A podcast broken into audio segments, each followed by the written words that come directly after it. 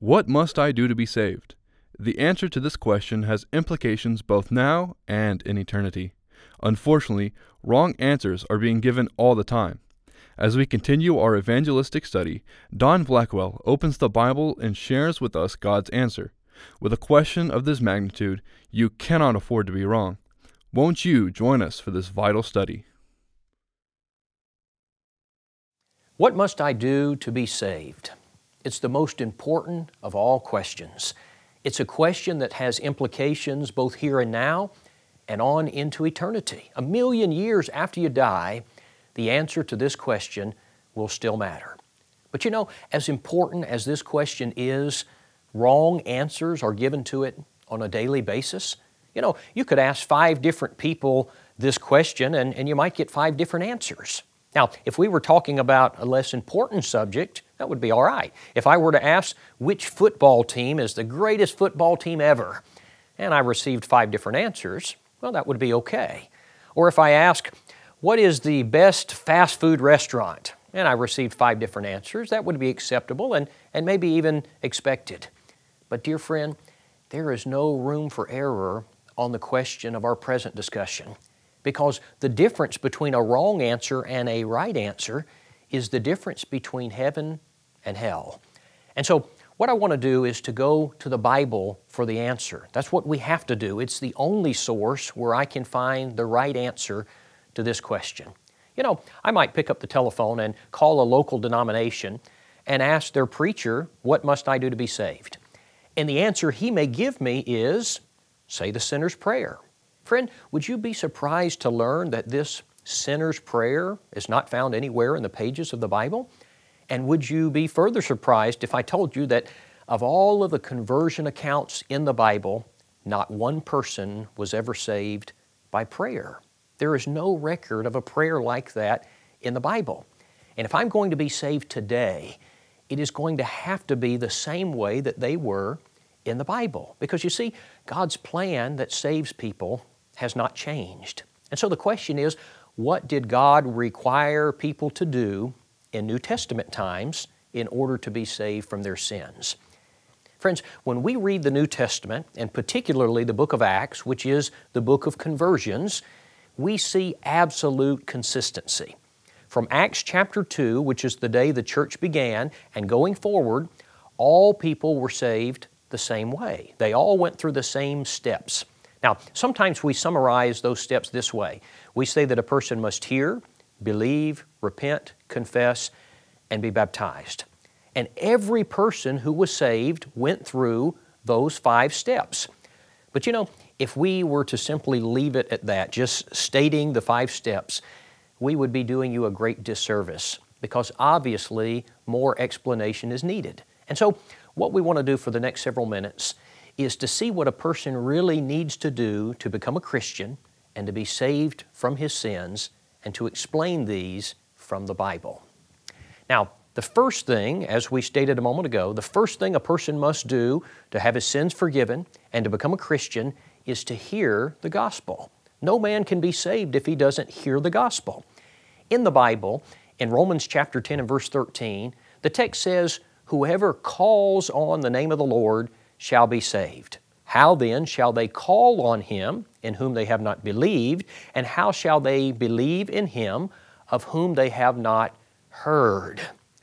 Now, that's very important. The text says it is necessary to call in order to be saved, it is necessary to believe in order to call, and it is necessary to hear in order to believe. And so the conclusion is that if a man never hears the gospel, he cannot be saved eternally.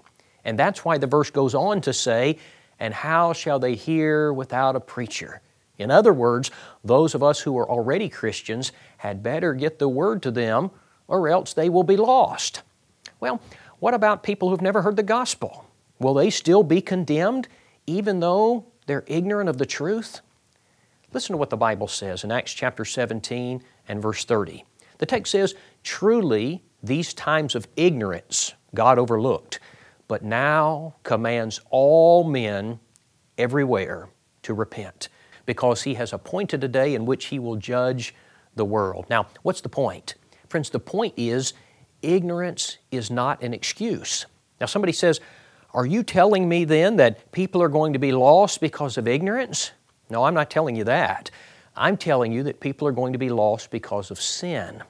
And ignorance cannot wash away my sins. You see, only the blood of Christ can do that. And so I have to hear about how this works. I have to hear about uh, what to do to have my sins washed away. Because you see, if a man doesn't hear the gospel, he may go through his whole life never knowing that he has sins that are going to cause him to be lost.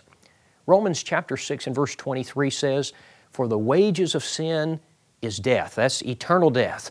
But the gift of God is eternal life in Jesus Christ our Lord. A man may never know that he is destined for eternity in hell, and not knowing, he's certainly not going to do anything about it. And so he has to hear about the problem. But then, once he's heard about the problem, he must certainly hear about the remedy. It's not going to do me any good to know that I'm lost in sin unless I know what to do about it. And so I have to hear about the remedy. You know, when God created man in the Garden of Eden, man was sinless and in perfect fellowship with God. But as time passed, man sinned. And this caused a very serious problem because inherent in the nature of God is justice. Psalm 89 and verse 14 says, Righteousness and justice are the foundation of your throne. You know, perhaps one of the greatest misunderstandings that people have of God is that God can simply choose to overlook sin if He so desires. In fact, sometimes I hear people say, well, you know, a, a, lost person in the jungles of South America who has never heard the gospel, surely God will not let that person be lost. Surely God will save that person anyway. Friends, God cannot simply choose to overlook sin. The fact is that if God were to ignore even one single sin, He would at that point cease to be a just God. He would no longer be a God of righteousness and, and perfection.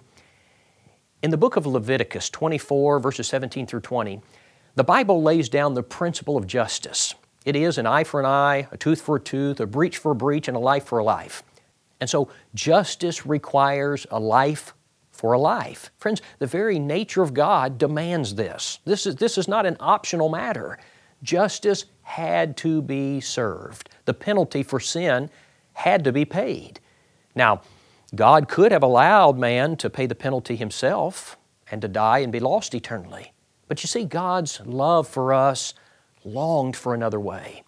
But you see, there was only one other way, and that was for God Himself to pay the penalty. And so God arranged a plan to pay it for you and for me. He sent Christ, a member of the Godhead Himself, to become a human being, to be born of a virgin, to live a perfect life, and to die in my place.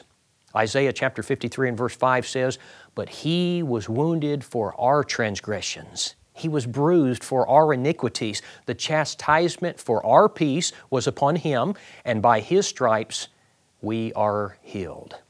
Friends, man must hear about this. They have to hear about this. Every person who became a Christian in the Bible first heard the gospel. That's the first step. You must hear the gospel. But the second step is believing the gospel. Upon hearing it, a man must believe it as well. Now, somebody says, Well, what do you mean? What is it that I must believe? Well, this relates back to step number one, and that is hearing it. A man must believe that which he has heard. In Mark 16, 15 and 16, the Bible says, And he said to them, that is, Jesus said to them, Go into all the world and preach the gospel, the good news, to every creature. He who believes and is baptized will be saved, but he who does not believe will be condemned. Now, what does that entail? What is it that a man must believe? Well, first, a man must believe, he must understand that Jesus is the Christ, the Son of God. John 8 24, Jesus said, If you do not believe that I am He, you will die in your sins. That is, a man must understand that Jesus Christ is deity, a member of the Godhead. John chapter 1 and verse 14, and the Word became flesh and dwelt among us, and we beheld His glory, the glory as of the only begotten of the Father, full of grace and truth. And so a man must believe in the deity of Christ. He must also believe in the death, burial, and resurrection of Jesus Christ. And that while we were yet sinners, Christ died for us. Romans 5 8. Then He arose, defeating death. 1 Corinthians 15, 54, and 55. And Romans 10 and verse 9. If you confess with your mouth the Lord Jesus and believe in your heart that God has raised Him from the dead, you will be saved. And so a man must believe in the deity of Christ. He must believe in the death, burial, and resurrection of Christ. And friends, it is also crucial that a man believe in and understand the body of Christ. The Bible teaches that salvation is found only in the body of Christ. 2 Timothy 2:10 says that salvation is in Christ. 1 John 5:11, God has given us eternal life and this life is in his son. Sometimes I've met people that have been baptized into Christ, but they seem to still have the idea that one church is just as good as another, that one body is just as good as another. And sometimes people will come out of the watery grave of baptism and, and they will be offended at the idea that denominationalism is sinful. Denominationalism is the idea that there are many different churches and each is pleasing to God.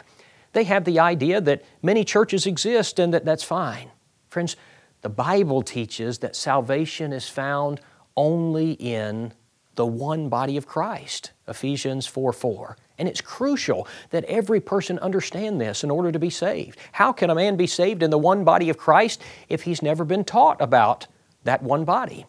In Acts chapter 8, Philip went down to the city of Samaria and he taught the people there the gospel. And verse 12 says, but when they believed, now what did they believe? But when they believed Philip as he preached the things concerning the kingdom of God and the name of Jesus Christ, both men and women were baptized. Now, I want to emphasize the fact that Philip taught them about the kingdom of God. You see, the kingdom is the one church of the Bible. Philip taught them about that, and when they believed it, they were baptized. Now, as a side note, the text says men and women were baptized. Never do you read about little children being baptized in the Bible, and indeed they don't need to be. Only those who are accountable in the eyes of God, who have reached a, a certain level of mental development, need to be baptized. And, and these are folks who are old enough to believe. Okay, back to the point. There is one church, there is one body. And a person needs to understand and believe that. Listen to this 1 Corinthians chapter 12 and verse 12. For as the body is one and has many members, and all the members of that one body, being many, are one body, so also is Christ. For by one Spirit are we all baptized into one body. Friends, this passage teaches that there is one body Ephesians 1 22 and 23 says that the body is the church. And so there's one body, which is the one church. We are therefore baptized into the one body of Christ, the one church of Christ. How could you teach a person the gospel without teaching this truth? Okay, that's the second step in the plan of salvation. A man must first hear the gospel and then he must believe it. He believes in the deity of Christ, the death, burial, and resurrection of Christ and the one body wherein is salvation. And so a man must hear, he must believe. Thirdly, he must repent of his sins. A man must repent. In Acts chapter 2, the people who were present on the day of Pentecost wanted to know the answer to the very question that we're discussing today. That is, what must I do to be saved? In Acts 2 and verse 37, they cried out, Men and brethren, what shall we do? Verse 38, Peter answered, Repent and let every one of you be baptized in the name of Jesus Christ for the remission of sins. And so a man must repent. Now, we need to understand what repentance is. Repentance includes three things.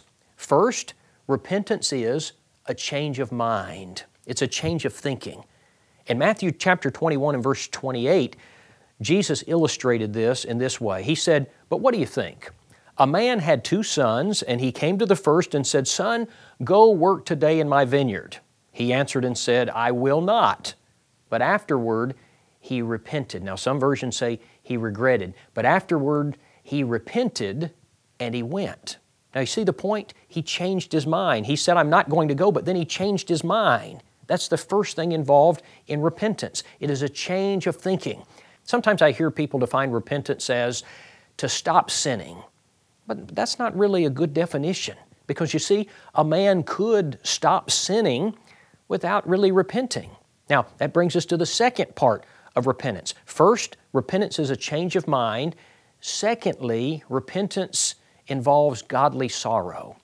2 Corinthians 7:10 says, "For godly sorrow produces repentance, leading to salvation, not to be regretted, but the sorrow of the world produces death."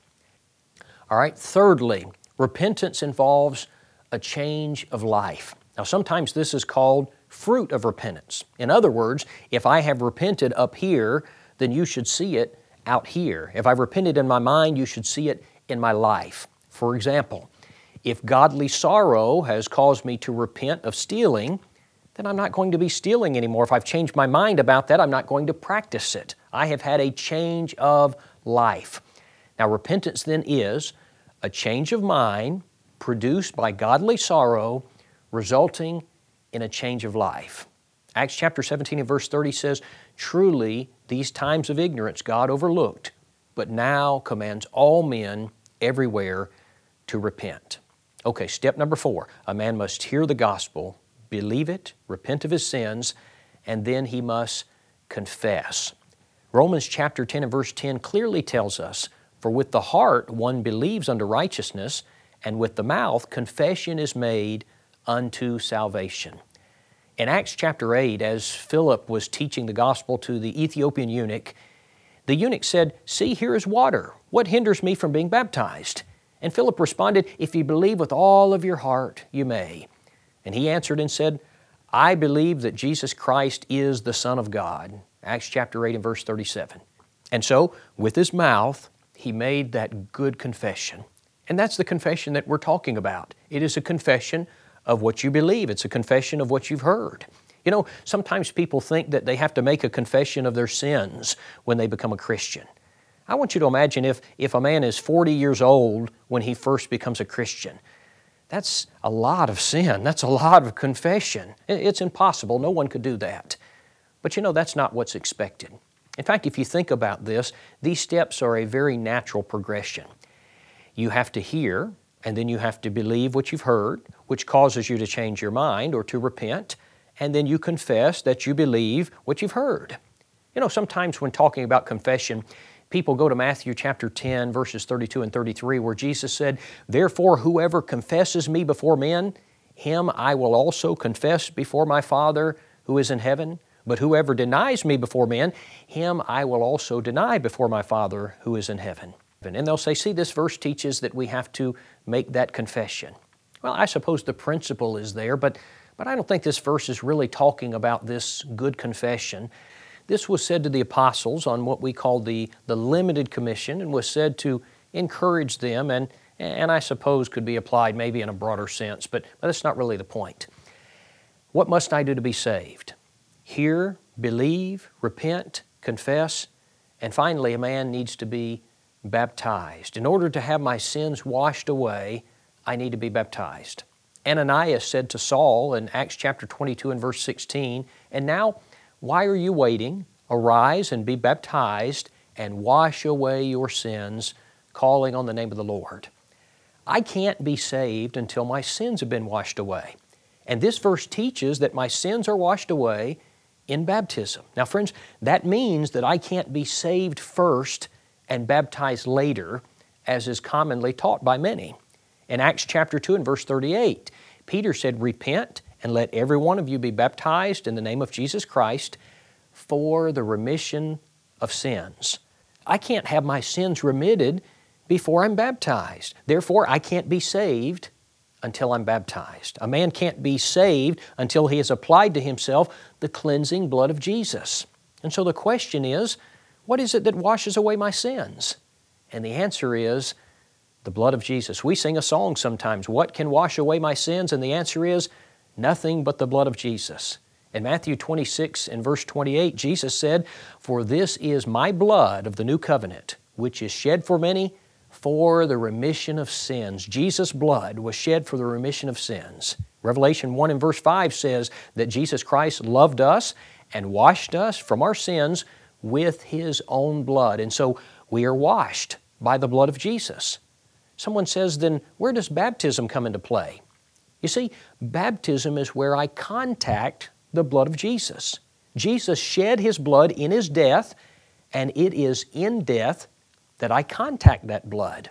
Listen to this Romans chapter 6, verses 3 and 4. Or do you not know that as many of us as were baptized into Christ Jesus were baptized into His death?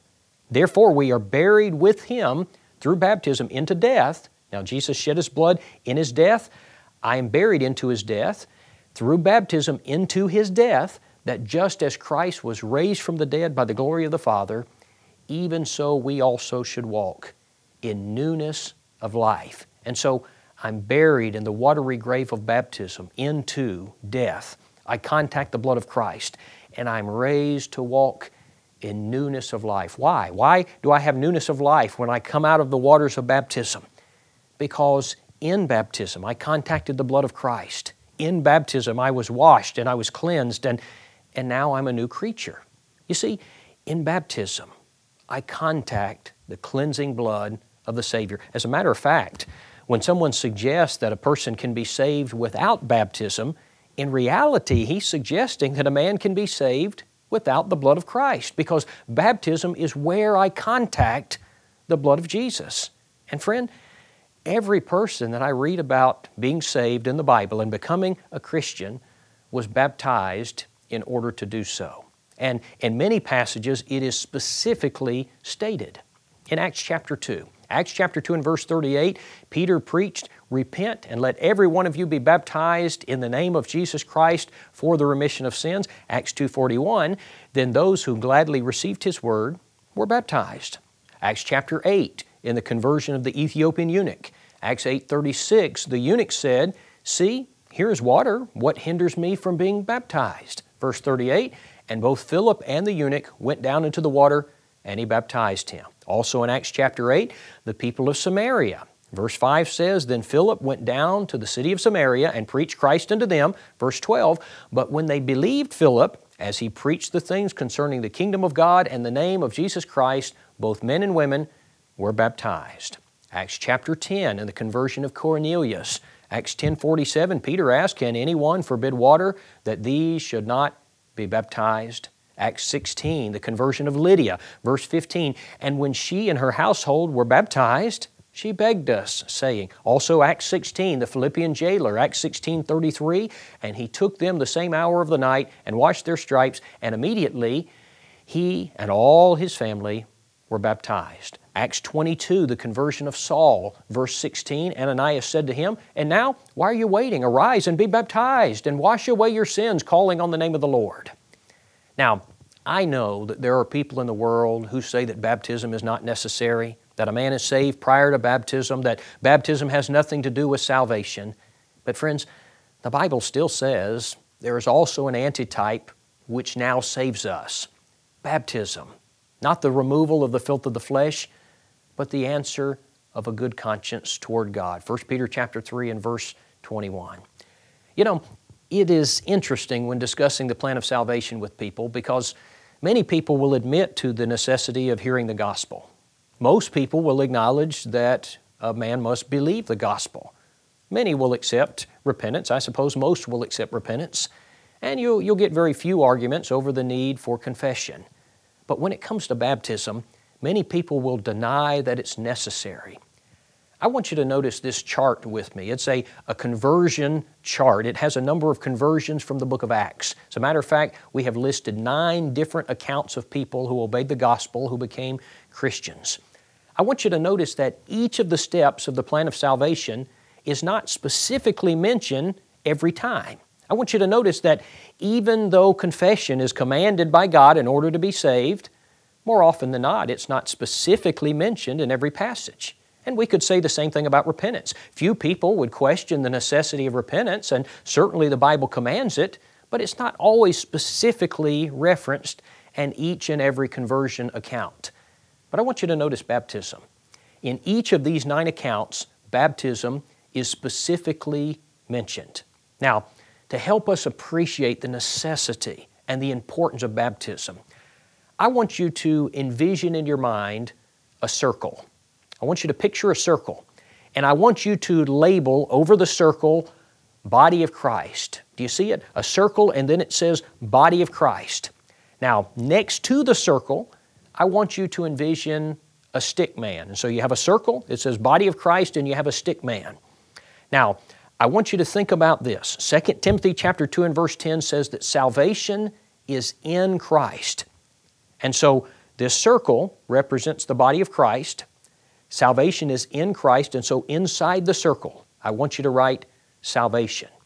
Now, 1 John 5 and verse 11 says that eternal life is in Christ. So write the words inside the circle, eternal life. Now, here comes the question, the question of the utmost importance. If salvation is inside that circle and eternal life is inside that circle, how do I get inside that circle? How do I get into the circle? And friends, the answer is found in Galatians chapter 3 and verse 27. The Bible says, For as many of you as were baptized into Christ have put on Christ. You see, baptism is the doorway. It is what moves the man from outside of the circle to inside of the circle. It takes the man on the outside and puts him into the body wherein is salvation. Now, I want to make one more very important point. Whenever I study the gospel with someone, something that I always like to cover is the cost of becoming a Christian. What is involved in, in being a Christian? Now, why do I say this? Why do I ask this? Because many times over the years, I have seen a person who was baptized into Christ on Sunday morning, and then he doesn't come back for worship services on Sunday night. And then he's not back on Wednesday night or, or whatever other time the church assembles. You see, at the point of baptism, a person is washed from his sins and he is saved. Acts 2:47 says that God adds him to the church. But what about after that? Friends, the Bible teaches that a person must hear, believe, repent, confess, be baptized, but then he must live faithfully. And that's what we're talking about. When a person becomes a Christian, he is just beginning the journey. He is giving his life, he is giving his all to the Lord. Listen to the words of Jesus. Luke chapter 14, beginning in verse 27. And whoever does not bear his cross, that is, die to self. When a man would take up his cross, he was going to die. And whoever does not bear his cross and come after me cannot be my disciple. For which of you, intending to build a tower, does not sit down first and count the cost, whether he has enough to finish it, lest, after he has laid the foundation and is not able to finish, all who see it begin to mock him, saying, This man began to build and was not able to finish. So likewise, whoever of you does not forsake all that he has cannot be my disciple. Friends, becoming a Christian is an absolute commitment. It is a commitment to attend faithfully, to give as you've prospered, to worship God, to study, to teach, to give your all. And until a person is ready to give it all, he's not ready to become a Christian. What must I do to be saved? It's the most important of all questions. The answer is hear, believe, repent, confess, and be baptized. At that point, the Bible says you will be added to the Lord's church, but then you must live faithfully for the rest of your life, and you'll find a home eternally in heaven.